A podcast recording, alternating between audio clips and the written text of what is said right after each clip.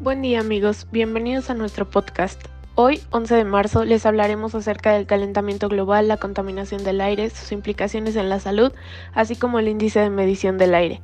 Es muy importante que como seres humanos conozcamos la importancia de todo esto que está ocurriendo en nuestro planeta ya que nos está afectando más que nunca.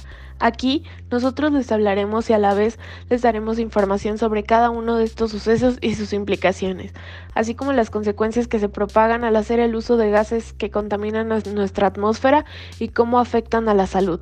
También nos gustaría hablar sobre las acciones que nos pueden ayudar a prevenir este inmenso problema de contaminación.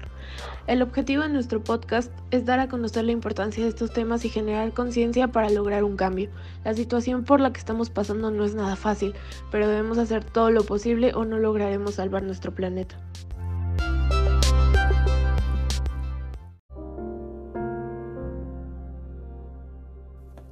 Una vez dada la introducción, Comencemos con el concepto de calentamiento global. Seguramente ya lo has escuchado, en las noticias, en tu escuela, incluso con tu familia y amigos. A continuación explicaré brevemente su significado para ver qué tanto has aprendido en tus clases de biología y química. El calentamiento global es el aumento de la temperatura media de los océanos y de la atmósfera terrestre. Su principal causa es la alta emisión de los gases de efecto invernadero, también llamados GEI, resultado de las actividades humanas como la deforestación la quema de combustibles o el uso de energía eléctrica, las cuales producen una gran cantidad de dióxido de carbono, gas metano y óxido nitroso.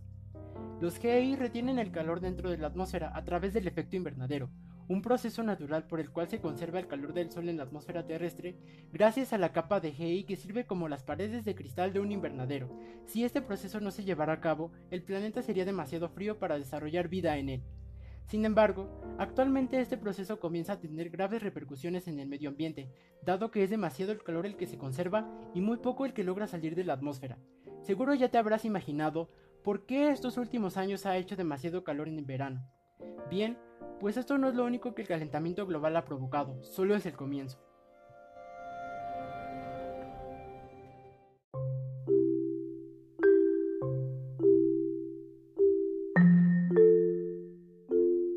Probablemente les gustaría saber cuáles son los efectos a la salud por la contaminación del aire. Siendo así, de acuerdo con la Organización Mundial de la Salud, la contaminación atmosférica es el tóxico ambiental más importante.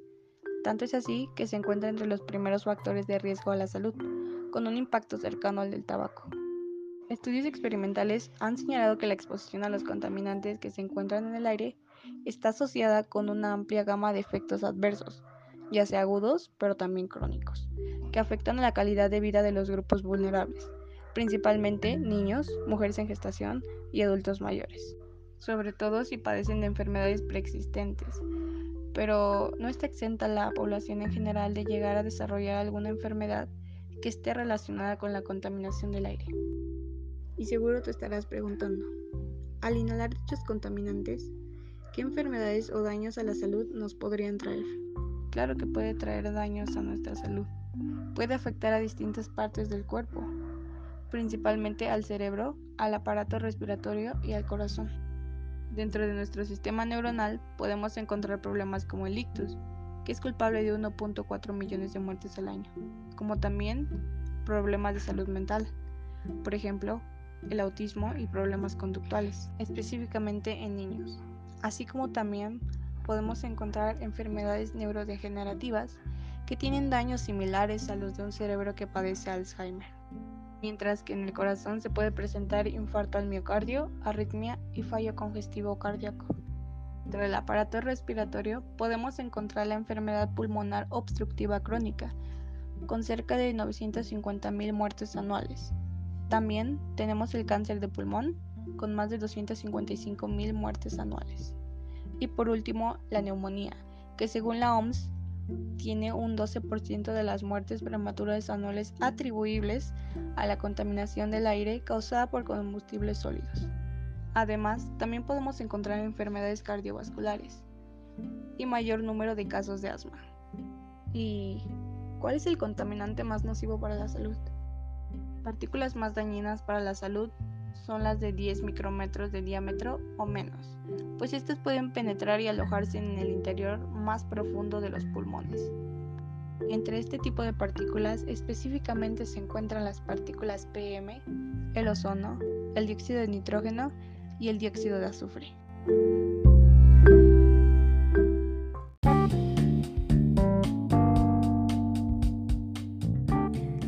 Existe un índice para la medición de la calidad del aire conocido como IMECA. Brevemente explicaremos que hace referencia a un valor utilizado para dar a conocer a la población el estado de contaminación atmosférica en una zona o ciudad, en una determinada fecha y hora del día. Muestra también qué tan contaminado está el aire y qué efectos provoca nuestra salud. Además, es una herramienta clave para mejorar programas gubernamentales en el ámbito social, para tener cuestiones de salud, en el ámbito deportivo, para tener programados los días ideales de determinadas competencias o entrenamientos que se lleve a cabo en exteriores y en el ámbito cultural, para fomentar acciones como caminar o usar la bicicleta, para terminar con el uso excesivo de automóviles.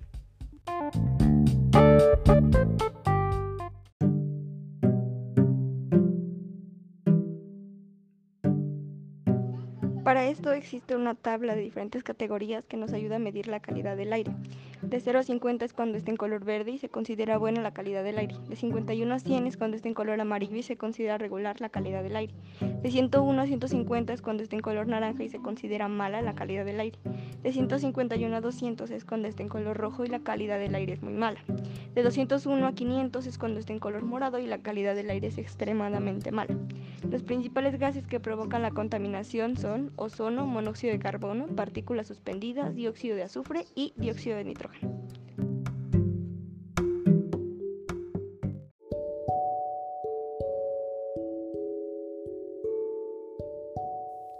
Ahora hablaré un poco acerca de las consecuencias que ha tenido la contaminación del aire.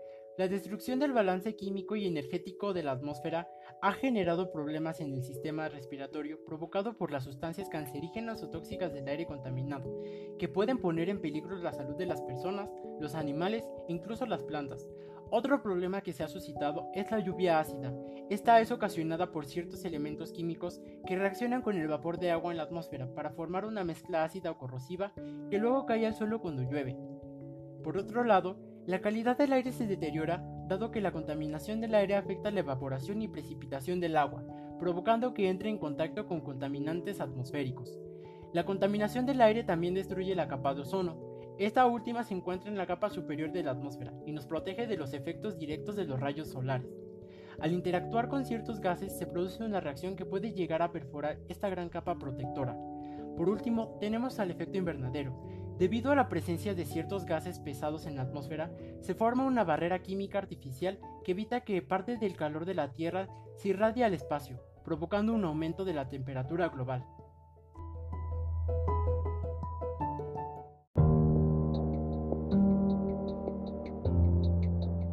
Como conclusión queremos agregar que es fundamental estar informados acerca de los problemas que están surgiendo en el planeta hoy en día y de los daños que pueden llegar a causar, ya que pueden llegar a ser irreversibles y no tenemos mucho tiempo para hacer algo al respecto. Por otra parte, es imprescindible informarnos sobre las diversas medidas para la prevención de dichos fenómenos causados por el ser humano, así como el cuidado y la preservación del medio ambiente. Hay que empezar a tomar acción en contra de esto, nuestro planeta pagará las consecuencias por todo lo que nosotros hemos causado. Hay que generar conciencia y cambiar las cosas mientras aún tengamos tiempo. Todo esto afecta a nuestra calidad de vida. Hay que empezar a hacer la diferencia ahora.